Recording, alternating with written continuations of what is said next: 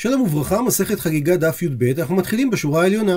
ראשית נזכר שבדף הקודם דרשה הגמרא על הפסוק מספר דברים, כי ישאל נא לימים ראשונים אשר היו לפניך, למין היום אשר ברא אלוהים אדם על הארץ, ולמקצה השמיים ועד קצה השמיים, הנהיה כדבר הגדול הזה או הנשמע כמוהו. ודרשה על כך הברייתא, על הגבולות שלבן אדם מותר לברר, שזה מששת ימי בראשית והלאה, ובתחומי הגזרה של ולמקצה השמיים ועד קצה השמיים. ושואלת הגמרא, השתא דנפקא ליה, עכשיו שיצא לנו מהפסוק מלמקצה השמיים ועד קצה השמיים, שאסור לשאול מה שיש חוץ למחיצות של העולם, הרי ממילא יוצא לנו שאסור לשאול בקודם שנברא.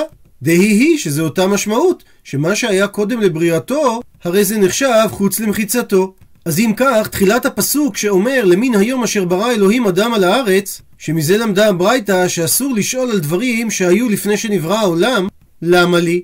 מתרצת הגמרא, מבעילי זה נצרך לכדר רבי אלעזר, דאמר רבי אלעזר, אדם הראשון מן הארץ עד לרקיע. זה היה הגובה שלו, שנאמר למין היום אשר ברא אלוהים אדם על הארץ. וכיוון שסרח אדם הראשון, הניח הקדוש ברוך הוא ידיו עליו ומיעתו, דהיינו הנמיך אותו, שנאמר, פסוק בתהילים, אחור וקדם צרתני ותשת עלי כפיך. ומביאה הגמרא דרשה נוספת על הגובה של אדם הראשון. אמר רב יהודה אמר רב, אדם הראשון מסוף העולם ועד סופו היה, שנאמר למין היום אשר ברא אלוהים אדם על הארץ, ולמקצה השמיים ועד קצה השמיים. כיוון שסרח הניח הקדוש ברוך הוא ידו עליו ומיעתו, שנאמר אותו פסוק בתהילים, ותשת עלי כפיך. ומקשה הגמרא, אי הכי כשוקראיה הדדי, אם כך יש סתירה בין הפסוקים, שרבי אלעזר דרש מן הארץ עד לרקיע היה גובו של אדם הראשון, ורב יהודה בשם רב דרש שגובו של אדם הראשון היה מקצה השמיים ועד קצה השמיים. עונה הגמרא, אידי ואידי, זה וזה חד שיעור ההוא, זה בעצם אותו שיעור. וממשיכה הגמרא, ואמר רב יהודה אמר רב, עשרה דברים נבראו ביום ראשון, ואלו הן שמיים וארץ, תוהו ובוהו, אור וחושך, רוח ומים, מידת יום ומידת לילה. ומפרטת הגמרא עכשיו כל אחד מהדברים. שמיים וארץ נבראו ביום הראשון, דכתיב בראשית ברא אלוהים את השמיים ואת הארץ. תוהו ובוהו גם הם נבראו ביום הראשון, דכתיב והארץ הייתה תוהו ובוהו. אור וחושך גם הם נבראו ביום הראשון, חושך דכתיב וחושך על פני תהום. אור דכתיב ויאמר אלוהים יהי אור, וזה קרה ביום הראשון. רוח ומים גם הם נבראו ביום הראשון, דכתיב ורוח אלוהים מרחפת על פני המים. מידת יום ומידת לילה שיחדיו הם עולים ל-עשרים וארבע שעות, דכתיב ויהי ערב ויהי בוקר יום אחד. ומביאה הגמרא תנא, שנינו בברייתא, תוהו, מה זה? קו ירוק שמקיף את כל העולם כולו, שממנו יצא חושך. שנאמר, פסוק בתהילים, יש את חושך סתרו סביבותיו, סוכתו חשכת מים עבי שחקים. ומשמעות המילה בוהו, אלו אבנים המפולמות, המשוקעות בתהום, שמהן יוצאים מים. הוא מסביר רש"י שמפולמות, הכוונה לשון לכלוח, שהאבנים הללו הם אבנים לחות. והמקור לכך שנאמר, פסוק בישעיהו, וירשו הקעת וכיפוד, וינשוף ועורב ישכנו בה, ונטע עליה קו תוהו ואבני בוהו. ומקשה הגמרא, ואור ביום ראשון עברי, האם הוא נברא ביום הראשון? והכתיב, ויתן אותם אלוהים ברקיע השמיים, וכתיב שמתי זה קרה, וירב ויבוקר יום רביעי. אלא מתרצת הגמרא, כדרבי אלעזר, דאמר רבי אלעזר, אור שברא הקדוש ברוך הוא ביום ראשון, אדם צופה בו מסוף העולם ועד סופו. כיוון שנסתכל הקדוש ברוך הוא בדור המבול ובדור הפלגה, וראה שמעשיהם מקולקלים, עמד וגנזו מהם, שנאמר, פסוק באיוב, וימנע מרשעים אורם וזרוע רמה תישבר. ולמי גנזו? לצדיקים לעתיד לבוא, שנאמר, וירא אלוהים את האור כי טוב, ואין טוב אלא צדיק, שנאמר, פסוק בישעיהו, אמרו צדיק כי טוב, כפרי מעל אליהם יאכלו. וכיוון שראה האור שגנזו הקדוש ברוך הוא לצדיקים שמח, שנאמר, פסוק במשלי, אור צדיקים ישמח ונר רשעים ידעך. ואומרת הגמרא שהדבר תלוי במחלוקת תנאים.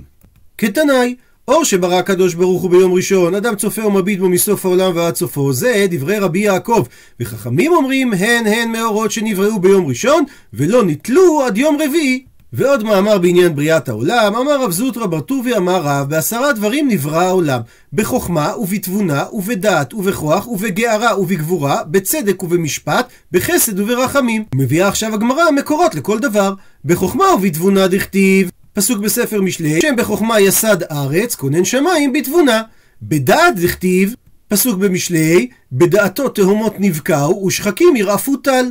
בכוח וגבורה דכתיב, פסוק בתהילים, מכין הרים בכוחו, נעזר בגבורה. בגערה דכתיב, פסוק באיוב, עמודי שמיים ירופפו ויתמהו מגערתו. בצדק ומשפט דכתיב, פסוק בתהילים, צדק ומשפט מכון כיסאיך, חסד ואמת יקדמו פניך. בחסד ורחמים דכתיב, פסוק בתהילים, זכור רחמך אדוני וחסדיך כי מעולם המה. ואמר רב יהודה אמר רב, בשעה שברא הקדוש ברוך הוא את העולם, היה מרחיב והולך כשתי פקעיות של שתי, שמדמים את ההתרחבות של השמיים והארץ כשני סלילים של חוט שתי שהוא חוט דק, שמתגלגלים בכיוונים מנוגדים, עד שגער בו הקדוש ברוך הוא בעולם והעמידו, שנאמר, עמודי שמיים ירופפו ויתמהו מגערתו. וזו הגערה שעליה אמר רב שהיא אחד מעשרה דברים שבה נברא העולם. והיינו דאמר ריש לקיש, מהי דכתיב? פסוק בבראשית, ויאמר לו אלוהים, אני אל שדי פרה ורבה, גוי וקהל גויים יהיה ממכה, ומלכים מחלציך יצאו. ולמה השם נוקט את הביטוי אני אל שדי? הכוונה אומר ריש לקיש, אני הוא שאמרתי לעולם די. ומאמר דומה נוסף אמר ריש לקיש, בשעה שברא הקדוש ברוך הוא את הים, היה מרחיב והולך, עד שגער בו הקדוש ברוך הוא ויבשו, שנאמר, פסוק בספר נחום, גוער בים ויבשהו וכל הנערות החריב. וממשיכה הגמרא תנו רבנן, שנו רבותינו בברייתא, בית שמאי אומרים, שמיים נבראו תחילה ואחר כך נבראת הארץ, והמקור לכך שנאמר, בראשית ברא אלוהים, קודם את השמיים ואחר כך ואת הארץ. לעומת זאת בית הלל אומרים, ארץ נבראת תחילה ואחר כך שמיים, שנאמר, אלה תולדות השמיים והארץ בהיברעם, ביום עשות אדוני אלוהים, ארץ ושמיים. הרי אנחנו רואים שקודם ארץ ואחר כך שמיים. אמר להם בית הלל לבית שמאי, לדבריכם שהשמיים נבראו תחילה, אדם בונה עלייה ואחר כך בונה בית, זה לבנות מגדלים באוויר, שנאמר, פסוק בעמוס, הבונה בשמיים מעלותיו ואגודתו על ארץ יסדה. הרי שהשמיים נקראים מעלותיו, דהיינו הקומות העליונות. ואם כך, קודם בונים את הארץ שהיא הקומה הראשונה.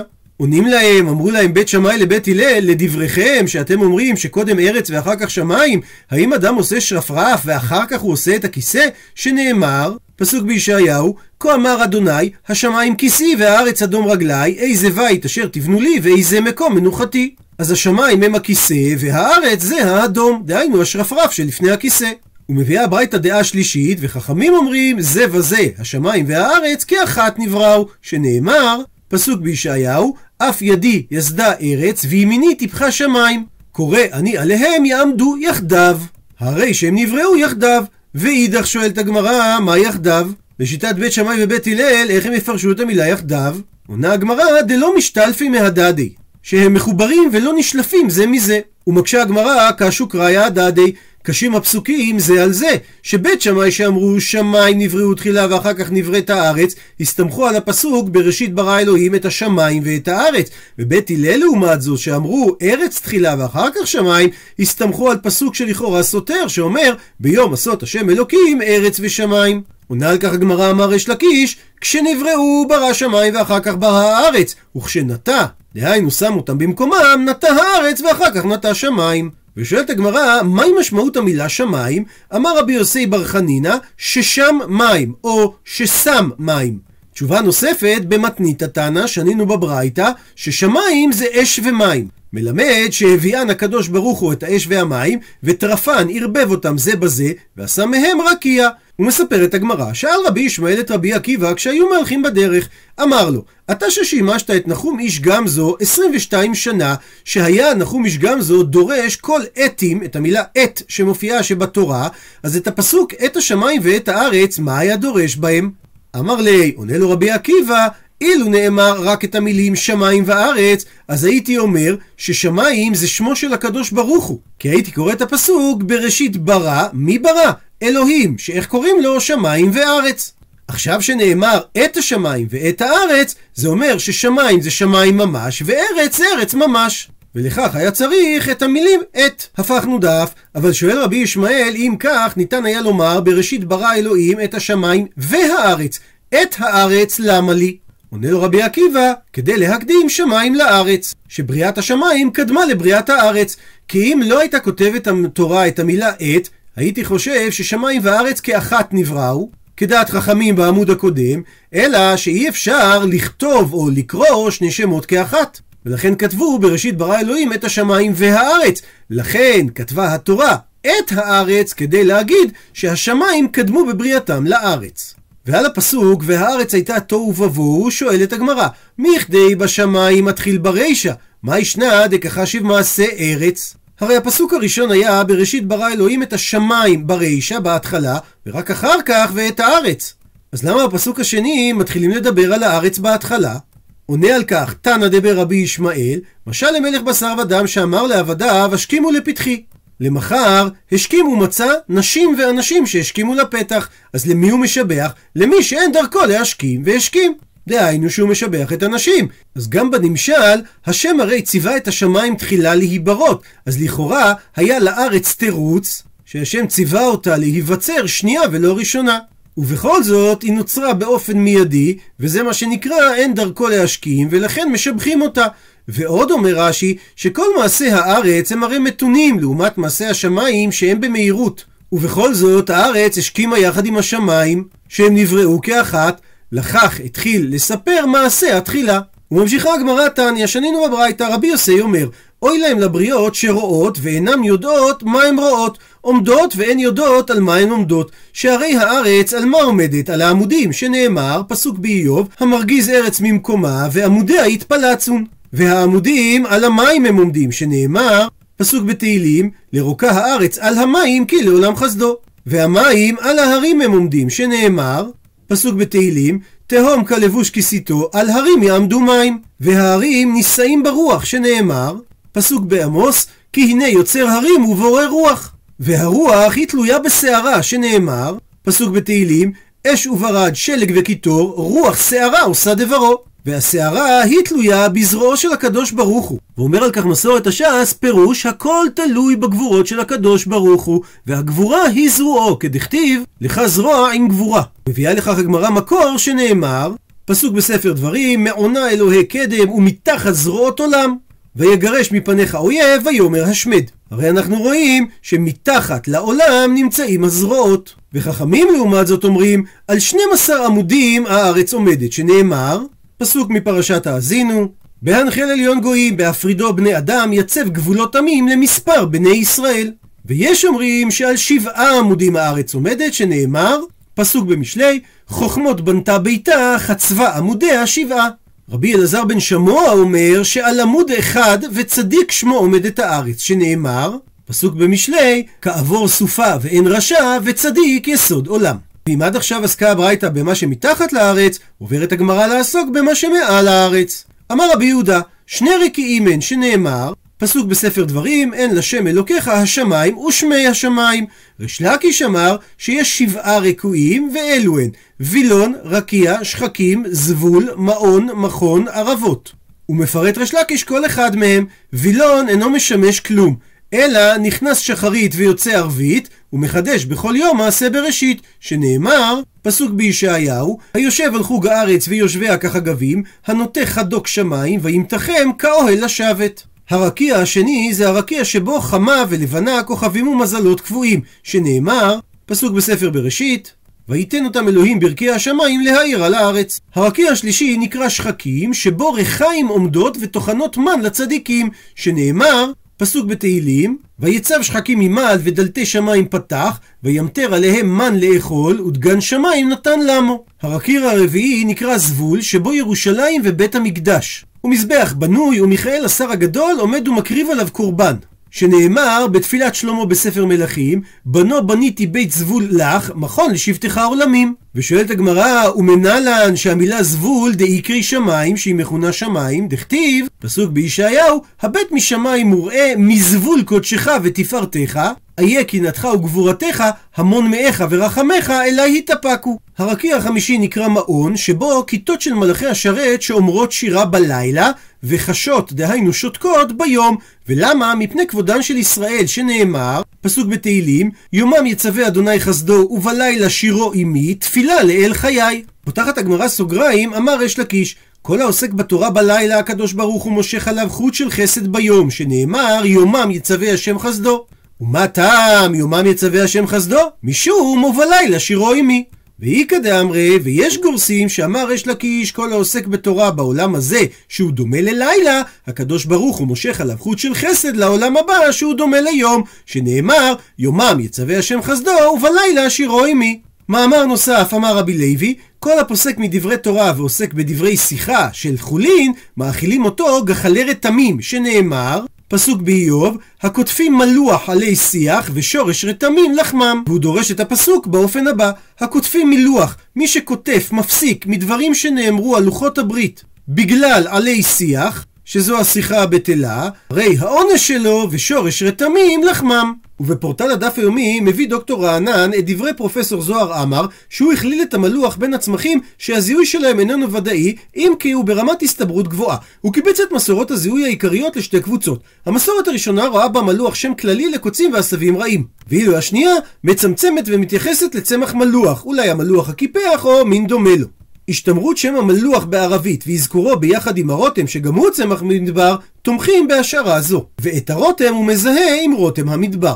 וחוזרת עכשיו גמרא לענייני הרקיעים, ומינה לאן דאיקרא שמיים, מהיכן אנחנו יודעים שהרקיע שנקרא מעון הוא גם נקרא שמיים, שנאמר פסוק בדברים, השקיפה ממעון קודשך מן השמיים. והרקיע השישי נקרא מכון, שבו נמצאים אוצרות שלג ואוצרות ברד ועליית תללים רעים ועליית עגלים, וחדרה של סופה ושערה ומערה של קיטור, ודלתותיהם של האוצרות האלה הם עשויים מאש, שנאמר פסוק בספר דברים, יפתח השם לך את אוצרו הטוב. אז אם הוא פותח את האוצר הטוב, זה אומר שיש גם אוצר רע.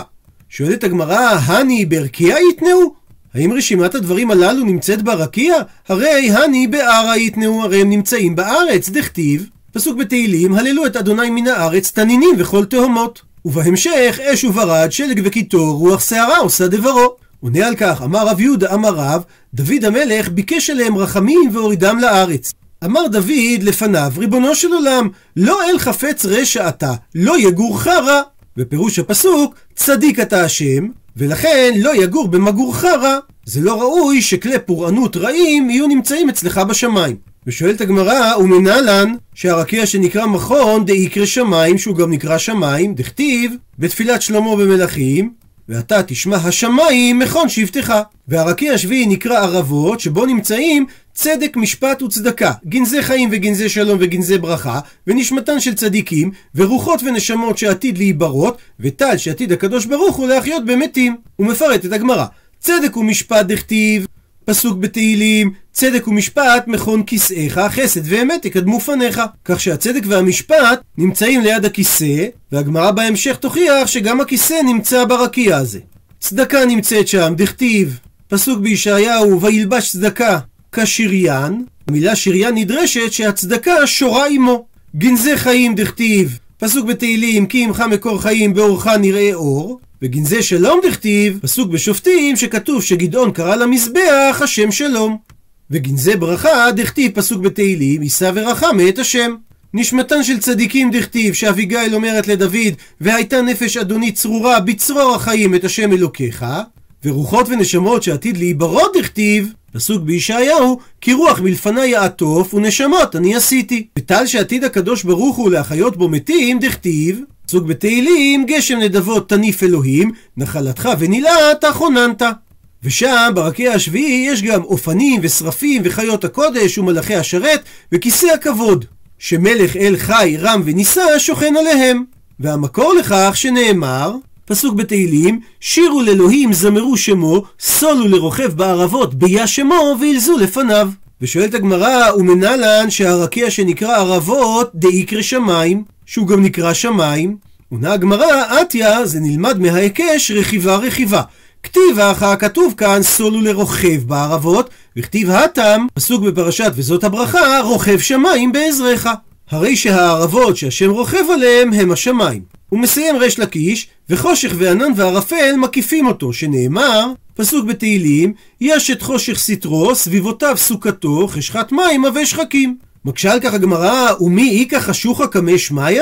האם יש חושך לפני השמיים, דהיינו לפני ריבונו של עולם? והכתיב פסוק בדניאל, הוא גלה עמיקתא ומסתרתא, השם מגלה עמוקות ונסתרות, ידע מה בחשוכה, הוא יודע מה בחושך, ונהורה אימי שערי. והאור עמו נמצא. אז איך אתה אומר שיש חושך לפני הקדוש ברוך הוא? עונה הגמרא, לא קשיא, הא, זה שנאמר בדניאל ונהור אימי שרי, הפכנו דף זה בבתי גוואי, בחדרים הפנימיים, הא, זה שכתוב בפסוק ישת חושך סתרו סביבותיו סוכתו, זה מדבר בבתי בראי, בחדרים החיצוניים, דהיינו בהנהגת השם הגלויה בעולם. ועל דברי ריש לקיש, ואמר רב אחא בר יעקב, עוד רקיע אחד יש למעלה מראשי החיות, דכתיב פסוק ביחזקאל, ודמות על ראשי החיה רקיע, כאין הקרח הנורא נטוי על ראשיהם מלמעלה. ומסיים את הגמרא, עד כאן יש לך רשות לדבר, מכאן ואילך אין לך רשות לדבר, והוכחה לדבר שכן כתוב בספר בן סירה, במופלא ממך אל תדרוש ובמכוסה ממך אל תחקור, במה שהורשת התבונן, אין לך עסק בנסתרות. שמה שמופלא ממך, שמובדל ומופרש ממך, לא רצה הקדוש ברוך הוא לגלות לך. עד לכאן דף יב. למעוניינים בהרחבה, הגמרא הזכירה את הספר בן סירה. הספר ידוע גם בשם חוכמת בן סירה או משלי בן סירה, והוא הספרים הידועים ביותר בין הספרים החיצוניים. כתיבת הספר מיוחסת לשמעון בן ישוע בן אלעזר בן סירה בירושלים במאה השנייה לפני הספירה, והספר נכתב במקורו בשפה העברית. הזמן של בן סירה נקבע משני טעמים.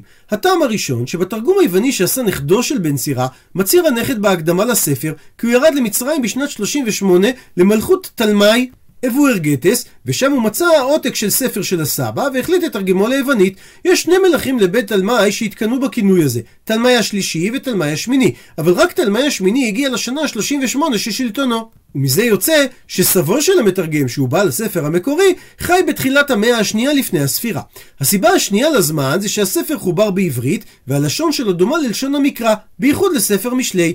כמו כן, הספר היה נפוץ בקרב יהודים בשלהי תקופת בית שני, ואת זאת אנו יודעים מהשרידים שנמצאו במערות קומראן ובמצדה. בתאריך שמונה באפריל אלף תשע מאות שישים וארבע גילתה משלחת של ארכיאולוגים בראשות יגאל ידין עשרים ושש קטעי מגילה באחד החדרים המזרחיים בחומת מצדה, שהכילו את הנוסח העברי המקורי והקדום ביותר שנמצא עד כה של חלקים מהספר בן סירה. קטעי המגילה אמנם ניזוקו עם השנים, חלקם אפילו קורסמו על ידי רמסים שונים, אבל הם פוענחו בעזרת צילומים באור תת אדום. הקטעים שפוענחו יצאו לאור בספרו של יגאל ידין, מגילת בן סירה ממצדה.